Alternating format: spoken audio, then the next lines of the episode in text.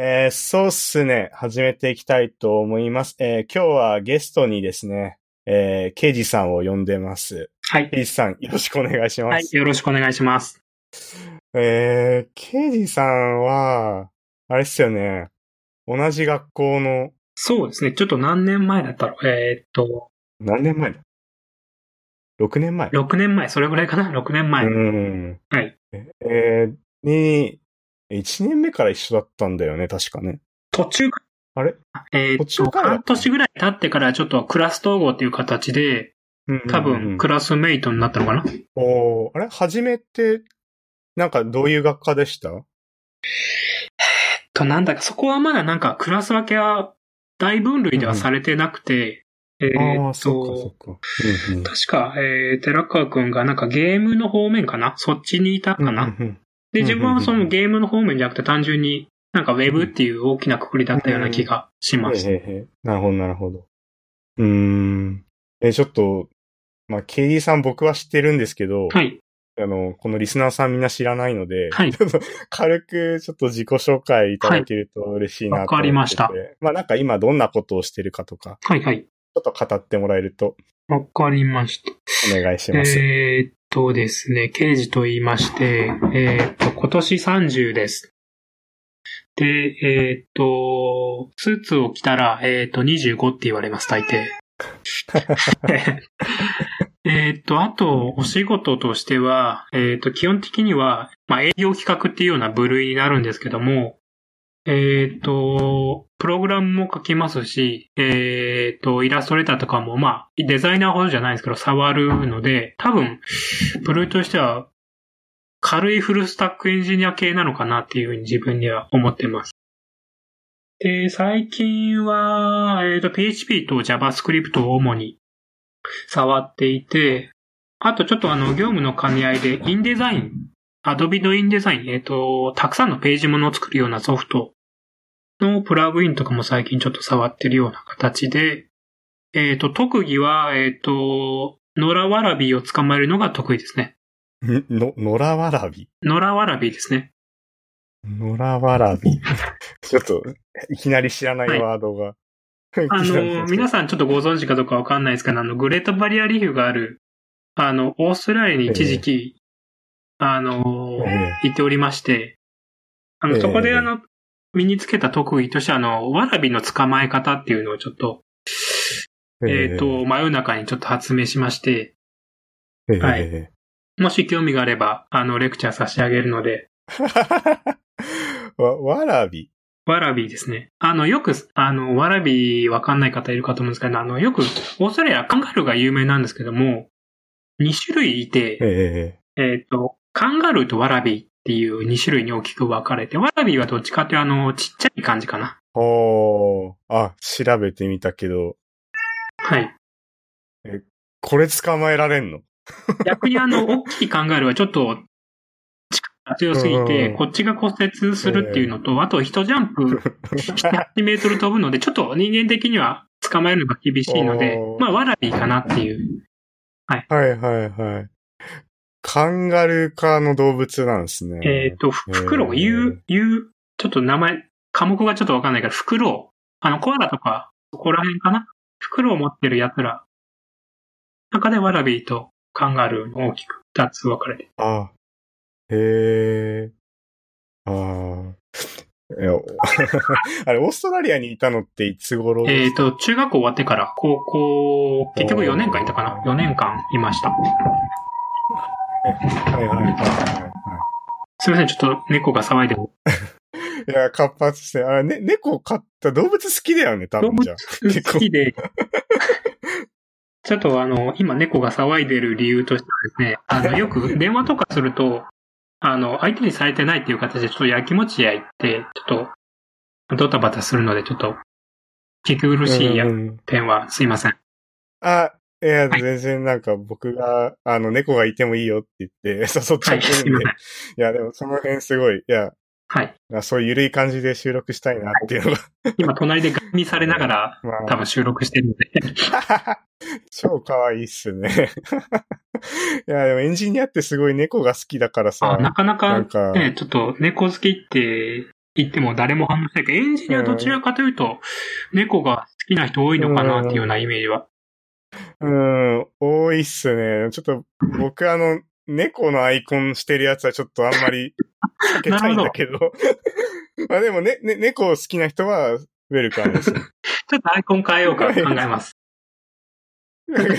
いやあの いいん だけどね。自分もどちらかというと、その意見はまあ半分賛成で半分反対で、 も。あの、ちょっとぶっ込む気はないんですけども、はいは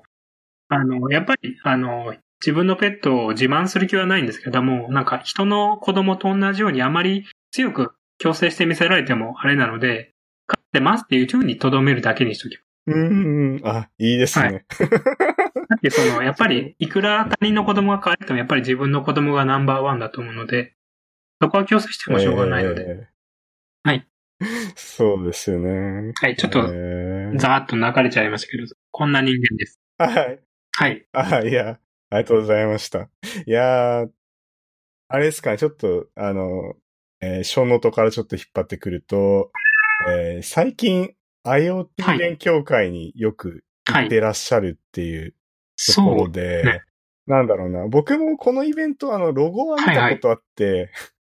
あのーそう、主主催っていうか管理者ののびすけさんとかは、あの、なんか一回お会いしたことがあるかなっていう、なんかいろんなところに顔出してる方で、そうそうそう、すごいあの、見覚えがあるはい。んですけど、いや、このイベントによく行ってらっしゃえるっんですと、か、行き始めたのが、あの、回としては確かもう1年ちょい経つのかなえっ、と、ボリューム20、ええ今7とかなんで2年かな経ってないや。1年ちょいかな、うんえー開始おがーちょっとわかんないな。とりあえず、あの、コンパスっていう、あの、イベントを、えーはいはいはい登録サイトでは、いはいいえっ、と、まあ、メンバー数という形では2番目に大きいグループです。すごいですね。これ4583人いらっしゃ1位る。は、えっ、と、ブルーミックスかな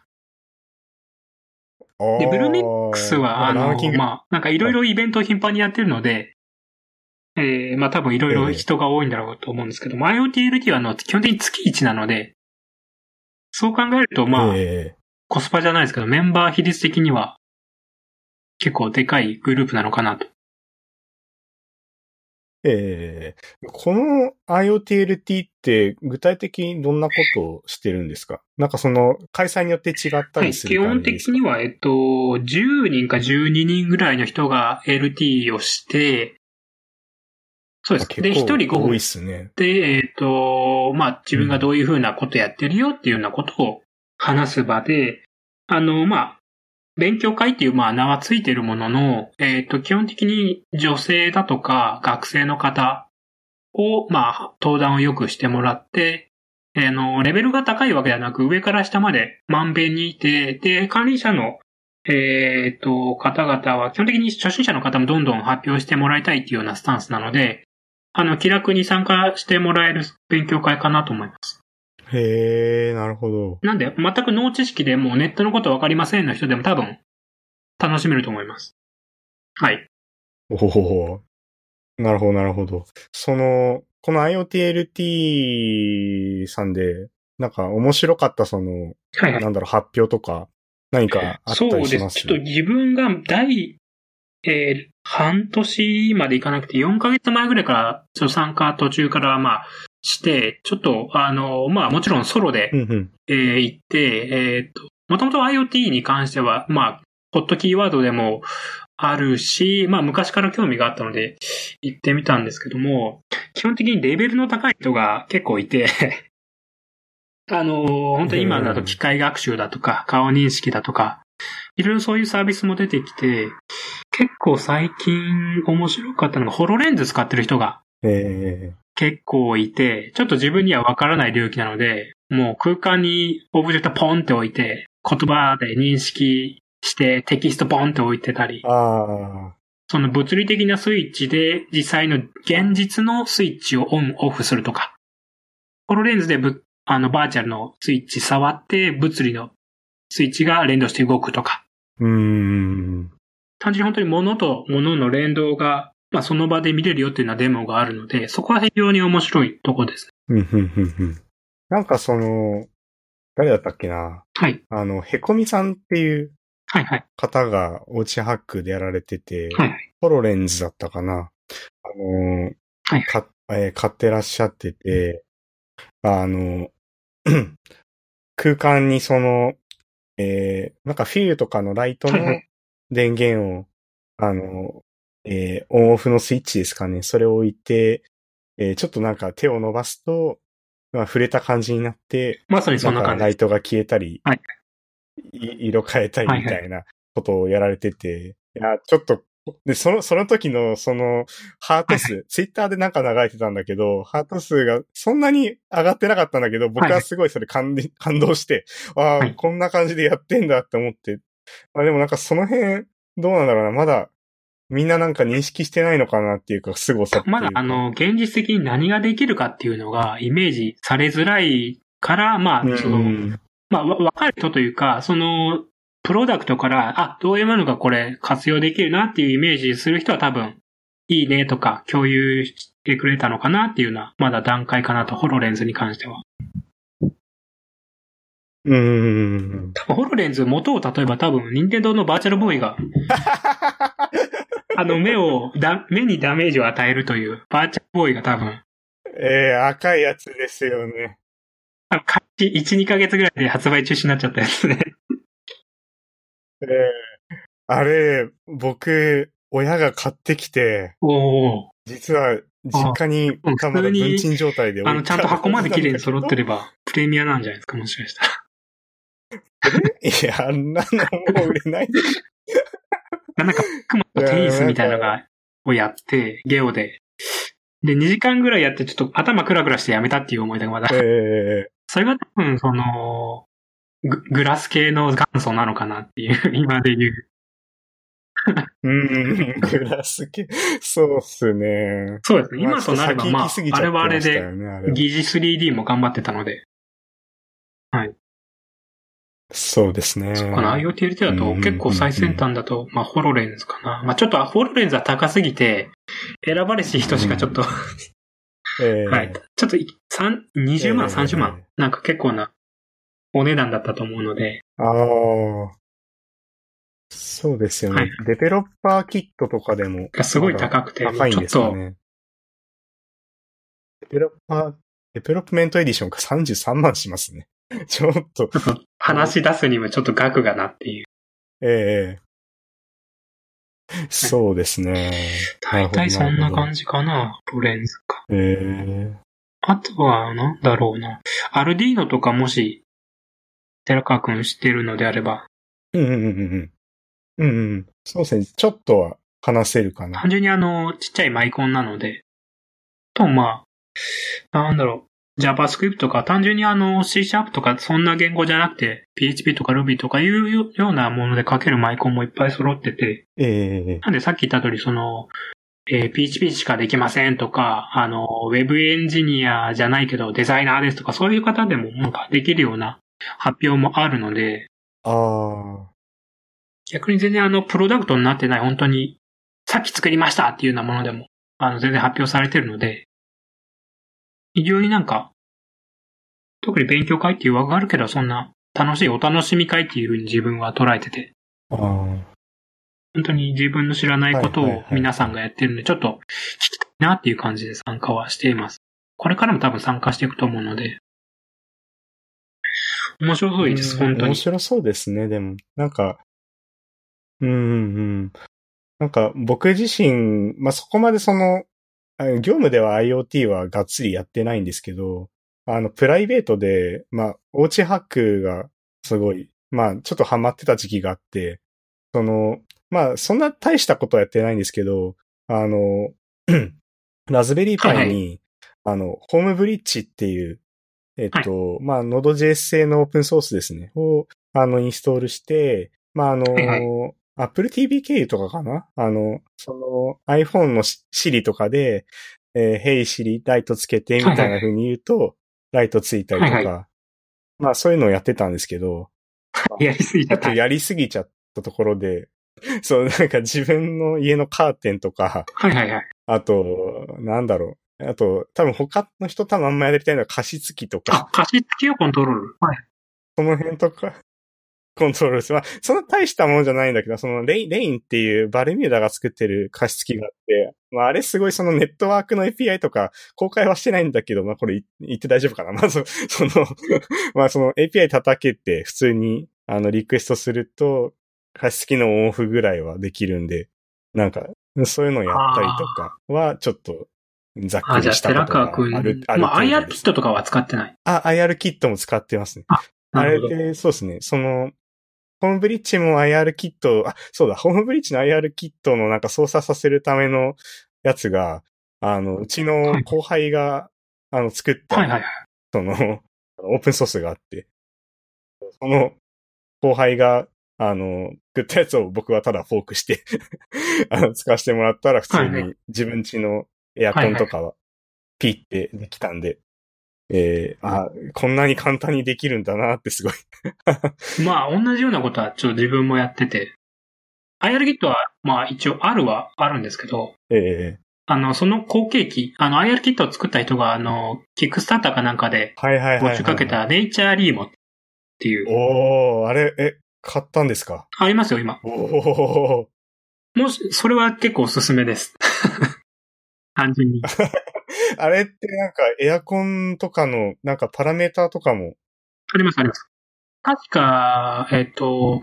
基本的にあの、エアコンとかテレビの、あの、赤外線の、大丈夫ですかこんな、ニッチな話をして。 あ、全然大丈夫です。えっ、と、エアコンとかテレビのリモコンのシグナルって結構あの、なんだろう。モールス信号とかを、あの、イメージしてもらえば分かりやすいかと思うんですけど、ツーツー、トンツーとか、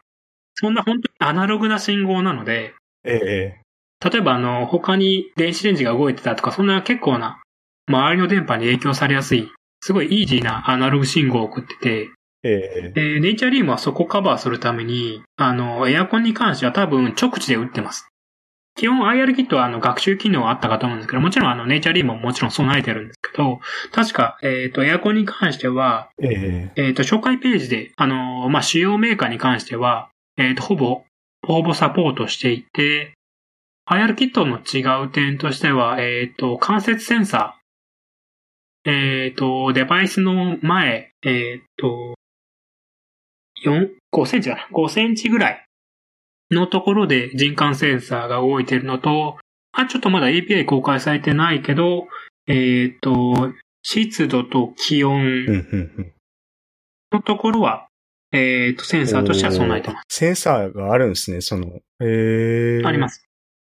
なので、えっと、ラズベリーパイとかそういうのを経由せずに、HRE も単体で今、えー部屋の温度が何度ですよとかっていうのが、あー。で、もちろん湿度もわかるようになってます。はいはいはいはいはい。あれですね、僕一応家で、あの、温度とか湿度とか測るデバイスで、あの、ネタと思ってやつを一応使ってるんですけど、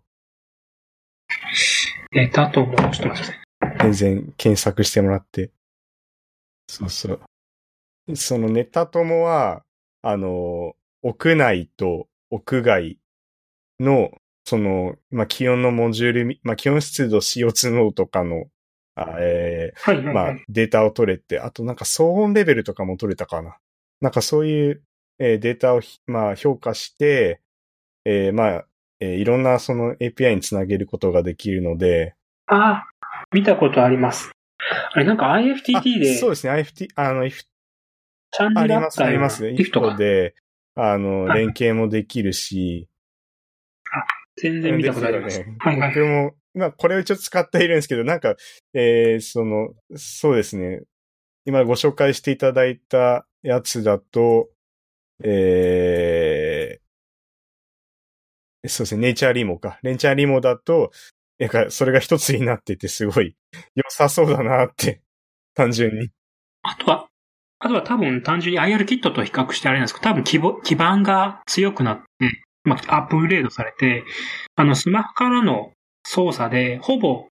ノータイムで多分0.3秒以内ぐらいにああ、早いっすね。リモコン信号が発信されるので、ほぼ、あの、まあ、えーテレビのリモコンとか、えっ、と、リモコンの、ひょ、元々のリモコンの操作のスピードと同じぐらいなのでい、や、なん、結構快適そうですよね。なんか IR キットを使ってって思ったのが、なんか、どれぐらいだったか2秒ぐらい差は確かにあったなってはいありいまうす感覚はありましたね。うんうんうんはいはい。いや、すごいですね。デバイス的には。え、人感センサーもあるこれ。あります。あ、すごいっすね。 そ、それがおいくらなんですかこれって。えーっと、ちょっと待ってください。キックスターターかなんかで、本当に、アリバードじゃなくてその次ぐらいの速さで買ったので、えーっと、いくらだったかな。ドルでいいですかあ、ドルで大丈夫です。えーっと、ちょっと待ってください。そうそう、こういうガジェットがもともと好きだったので、そうですよねは。なんか、えー、KG さんにはすごい、ガジェット絡みでいろんな、その学生時代も話させてもらって、なんかはい卒業前ぐらいに、あのバーっていう デバイスをいただいた経そうそうそう。そう、いや、なんか、あれすごい懐かしいなって。 あなんだろう、電光掲示板みたいなデバイスそうそうそで、結構サイズはでかいんだけど、その時すごいす、なんだろう、なんだろうな。でもなんか、ああいうデバイスってあんまなかったなと思ってて、そう、まだ、えーっと、IoT とか全然そういう話がない頃で、そうですよね。あれ、結局あれテスターで当たって、結局、アナドスっていう会社が作ってるところなんですけど、まだそこもプロダクトとして発表してなくて、うんうんうんうん。結構、であのーテスターのままで終わるようなデバイスで。 持ってる本当多分少ないだろうなっていうう。んうんうんうん。 結構そのデバイスしてたら話したいなっていうレベルのレア度で。いや、でも、なんだろう。やっぱちょっと他のプロダクトと違うなっていうのは、やっぱに、にちゃんとかのはい 実況掲示板とかもね。じゃあ、のうん、コメントをその、ええ下でスクロールで流していったら一番いいのかな。そうっす ね。みんなが You- YouTube かなんかで見てもらえれば。そうです ね。一番ええこれだっていうのがわかる。えー、と、いくらだったかなこれ。70ドル確か言ってなかった気がするが、アイ、アイネイチャーリーモは。ええちょっと金額は思い出せなくて。えええええとにかくまあ安かった気がしまえす。ああ、そうなんですね。はい。いやーこれまたぜひ、こういうの好きな方はうんうんうん。おすすめです。いやー良さそうだなっていう感じっすね。はいなんか英語が苦手な方は、あの、幕開けとかから買ってもらえれば。ええええあ、幕開けでもやってるんですね。幕開けだと今1万ちょいなのかなへえ。ちょっと値段がクエスチョンなところがある。なるほど。あ、1万いってたかなまあ、全然、IR キットが確か7000かな、今。アマゾンで見てたら確か。だったので、そんなに、まあ4000、3000違うけど、全然やれることは多いので、うん。へえへえぜひおすすめっていうような、ちょっとうん IoT デバイスとしては。えええおうちハックとか好きな人は。え良さそうですね。結局、あのー今、まあ猫の話もあったんですけど、 あの、人間のように喋れないので、体調管理は、ちょっと離れてたらできないので、うん。あの、ウェブカメラとか、あの、ネイチャーリームとかで、今、部屋がどんな感じかなっていうのを管理するにすごい今役立ってます。はいはいはいはいはい。あなーなので、会社から勝手にエアコンつけて、でうんえー NHK 映してとかやってます。 無駄に。会社から NHK 移す理由は何 それ。あの、寝すぎるので、うちの猫はちょっと、ちょっと、ああ。まあ、ボリュームを大きくできたりするので、おーなんか寂しくならないとかそういう感じですかじゃなくいやて。怠けさせないっていうのが第一の理由で、生気させない。おー面あ白いの、。猫は本当に寝てる動物なので、ちょっと動かさないと太っちゃうので、あー。はいはいはいはい。あそうですよね。はいなんか、ちょっと犬と違って散歩とかはあんまあ、全く必要ないです。必要ないんですよね。勝手に動いて勝手に寝てるので、うん、非常にありががたいです。非常に。 多分そこがあのエンジニアにちょっと好かれる理由でもあるのかなと。えいや例えばその、10時とか11時までお仕事をして家に帰って犬がいて散歩しなきゃいけないって言ったら結構なハードワークで、はいはいはいはい。あの、犬は多分散歩しないと、あの、ストレスとかで、あの、おしっこをしちゃったりとか、どっか、ひっかいちゃいとか、そういうのはあると思うんですけど、そこは猫はあんまり。り少ないので、ああ、なるほどね。ええいや、能動的に自分が動いてくれると。いや、むしろ本当にあの、よく言う人間の、人間は猫の奴隷になるので、ええ猫様っていうような感じになっちゃうので、 猫様。ええどちらかというとまあ、あの、同居人っていう感じなので、ペットというか、お互い好きなタイミングでやってるので、おーいや、いいっすね。なんか関係性がすごく いいなっていうか、うん僕はペットとか飼ったことがないから、ちょっとあんまり気持ちがわからないんだけど、いや、すごい、えー、動物好きな人にはこの話は受けそうだなってちょっと。 そうか、ちょっと話は戻して、IoT の話か。そうそうそう、IoT。 IoT、なんかあれですか、自分でこう、個人的にやられてるとことかあったりするんですかえっ、と、やってはいるんですけど、やっぱり、物の畑が Web なので、ええあの、IoTLT、まあ、やる分野にもよるんですけど、基盤をどうしても触らなきゃいけないタイミングが出てきて、えで、あの、基本的に電気の流れだとか、あの、まあ、法則っていうのがちょっとわからないので自分が。ええ基盤をこうやってみたらいいだとか、抵抗はこういうのを選べばいいだとえうん。か、そういうのがわからないので、え結構今それを勉強しつつ、まあ、ウェブにいっぱいいろいろ情報もあるので、それを見つつ今作ってるものは、えっ、と、家庭用の熟成肉メーカーです。え熟成肉を作作るメる。ーカー、家庭、あの、ワインセラーみたいな形で、おー作りたいなと、今ちょっといろいろ画策はしてるんですけど、今ちょっと頓挫中ですね。は。はいいはいはいはい。なんだったかななんか、肉をこう、なんか、うまいこと調整するデバイスとか、よくあるけど、熟成肉って聞いたことないなってちょっと思う。 そう、なんか、ちょっと流れに疎い人間なんですけど、熟成肉がなんかいろいろテレビとかで出てて、美味しい肉を作って、なんか熟させる、まあ腐らせる一歩手前、ええーっていうのを状態にして、だいたいお肉としては20日から40日ぐらい、えー冷蔵庫の中でちゃんとした環境で育てると、すごい旨味がすごい増すと。えおう。で、あの、最近ちょっと個人的に、毎月29日は肉を食べるという日も受けてまして、肉の日だから、ね。 29日はちょっとあの、お肉を食べる日。まあ、どんなお肉でもいいっていう縛りお肉を食べることにしてて、で、まあ、そこに合わせて、でもちょっと面白そうだから、IoT も絡めて熟成肉を作りたいなっていうふうに今ちょっと、画策はしてます。おーそれに必要なデバイスってなんだろうな。えっと、基本的にあの、熟成肉を作るためには、まあ、基本的に詳しいのはアメリケンが作ってる、あの、ウ ェブサイトがいっぱいあるので、エイジングビーフとかで検索してもらえばいいんですけども、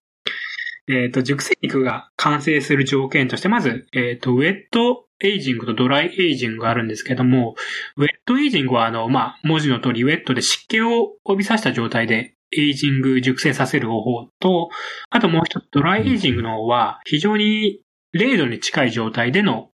えっ、と、肉の熟成を行うもので、えーとう多んうんう分ん素人が手出しちゃまずいのがウェットエイジングで、 はいはい、そうですね。はい。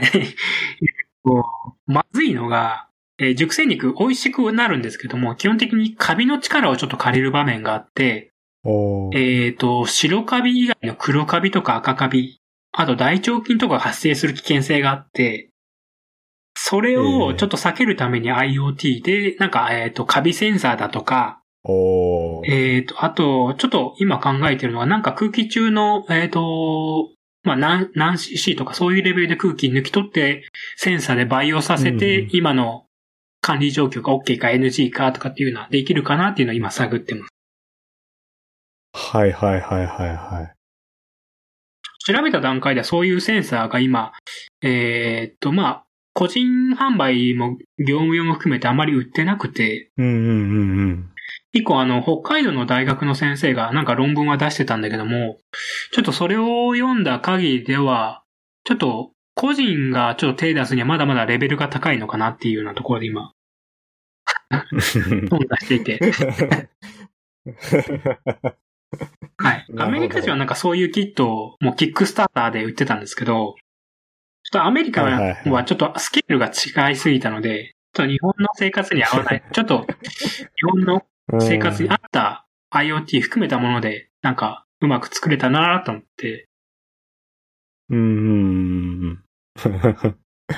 や、面白いっすね。ちょっとなかなか難しくて。うんいや、難しそうだよ、これは。だって。 だって、そもそも、え、な、何日間だっけ ?40 日間ぐら20い日から40日間大体。うん、だよね。そんぐらい熟成させたお肉を、えーそれが正しいか正しくないかっていう判定をしてそあうげな い。と。あのー、多分個人で食うには好き勝手やってくださいよっていう風になると思うんだけど、多分あのー、学生の学園祭の焼きそばと同じように、多分何か振る舞うっていう場合は、多分保健所とかの申請が必要で、うん、ちょっとそれをやってしまうそと、っすねちょっと熟成肉パーティーができないので、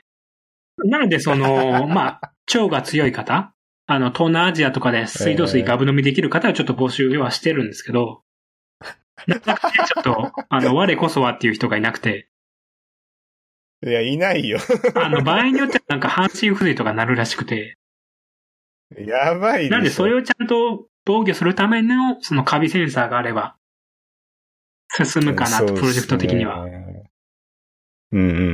ん。いや、面白いっすけど、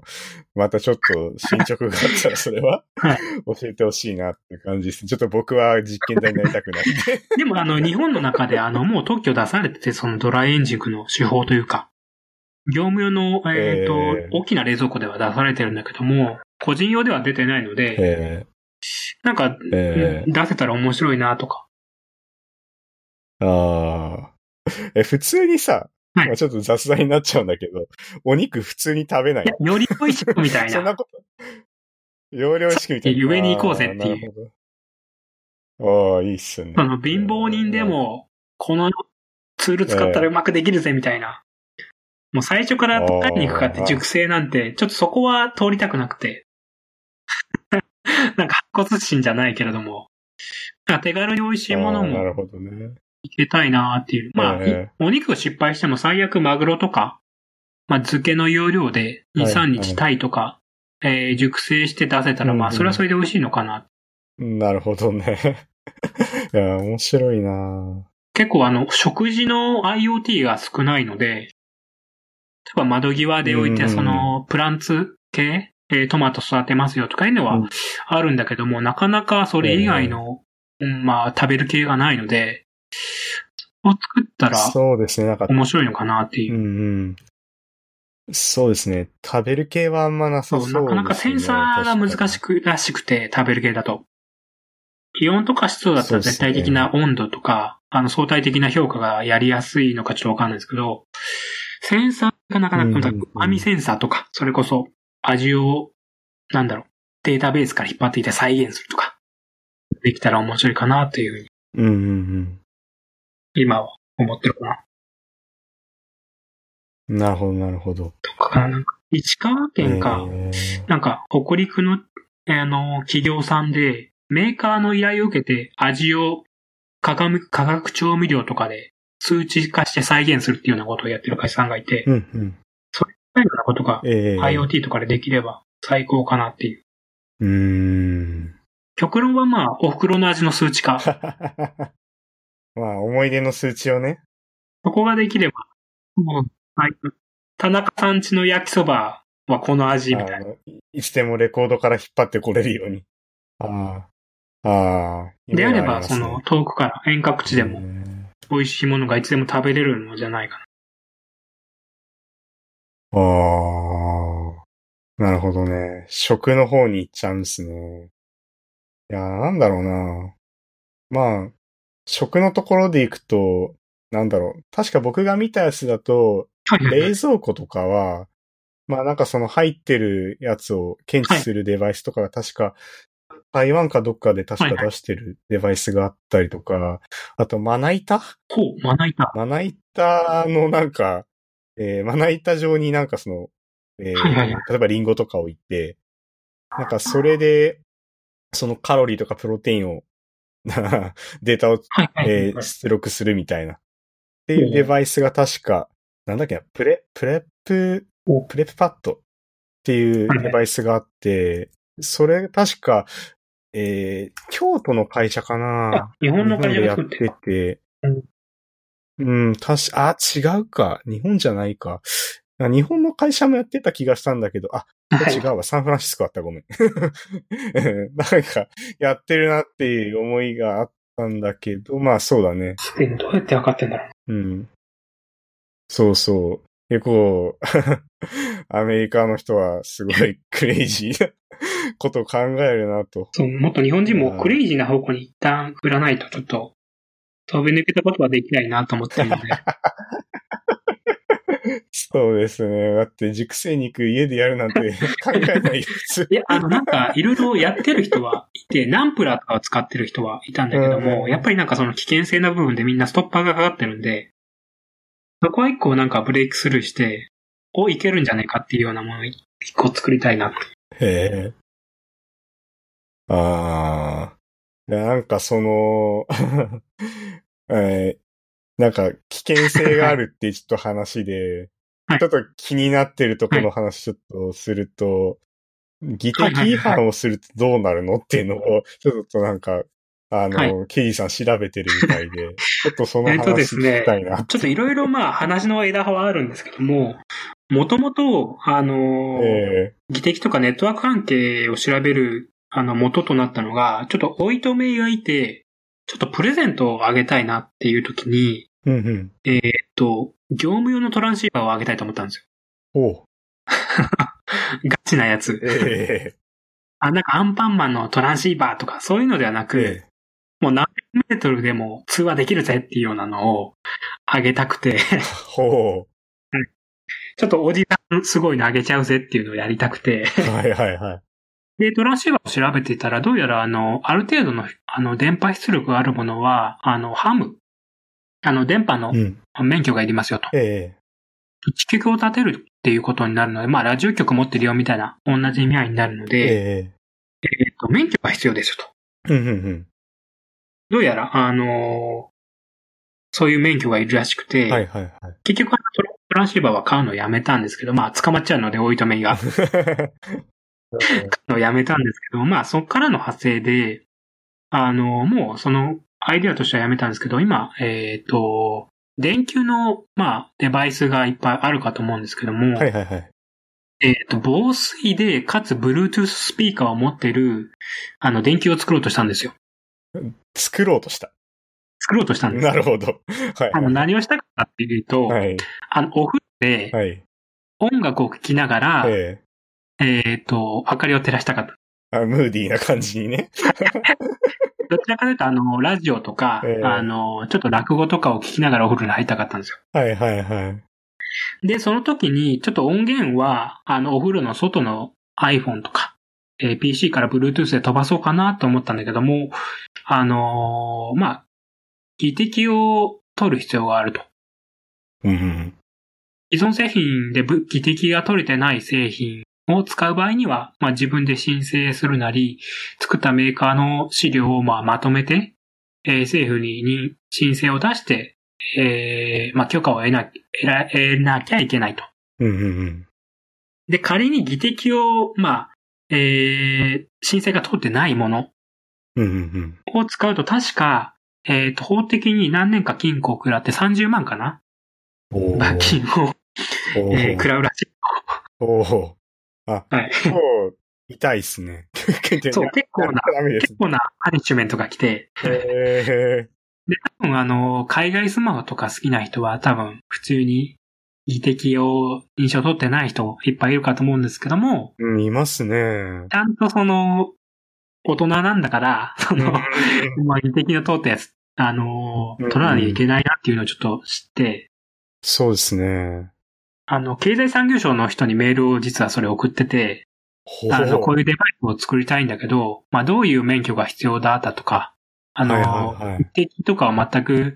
無視するとどうなるかっていうのをちょっと自分でメールして、そういう回答が来たんですね。こういうパニック、まあ、罰を食らうよと。うんうんうんうん。あとまあ、細かいところで言うと、電気安全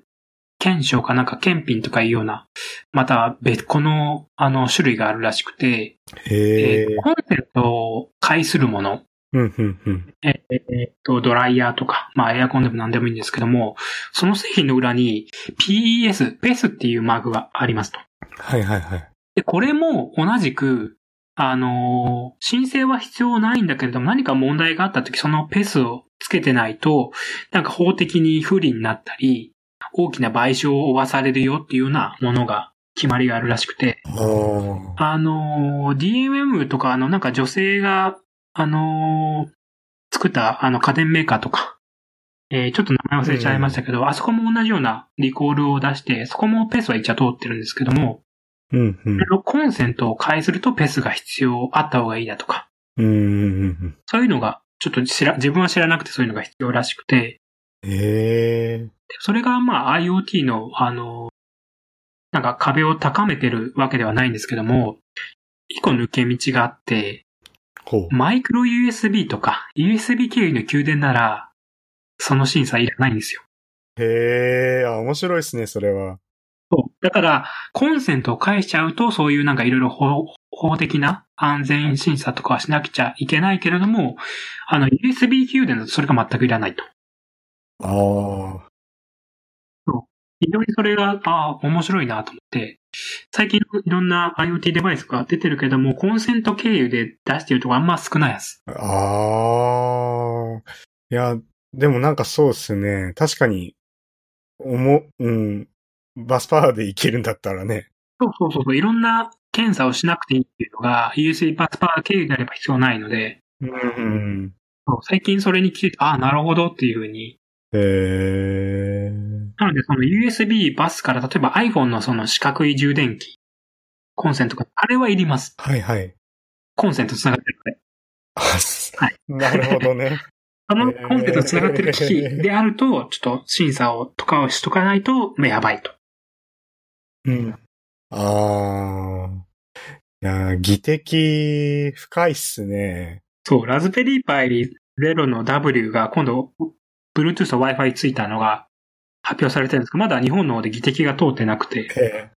ああ。同じくまだ、それもあの、ラズベリーパイのあの、組合のところにメール投げたんですけど、自分から。お、遅いぞと。これどうなってんだっていうメールを投げたんですけど、えあの、日本の申請、あの、許可会社許可の機構やってる会社が遅いから、ごめんねっていうメールが返ってきました。え。いやー。早く欲しいんだけど、まだ日本全然ダメだよっていうメール送ったら、ちょっとその、し承認会社に行ってよみたいなメールが来ましたけど。いやー、ケイさんアクティブっすね。 いや、結局なんかもう日本が遅いので、なうもんう相手が英語通じる相手なら即メール送っちゃうようにもうなってしまって、はいはいはいはいはい。日本語のなんか情報を待ってるのがもったいないなっていう。うん なるほどね。いやー、ちょっと今日、いろいろ喋らせてもらいましたけど。はい。なんだろうな。また次回もぜひ、いろいろ、なんだろうな。機会機があれ会ば。があれば、その、 まあ、熟成肉の話もそうですけど。はい。 えーはい。いやー、今日はありがとうございました。はい、ありがとうございます。えーはい。じゃあ、お疲れ様です。はい、すいません、ありがとうございました。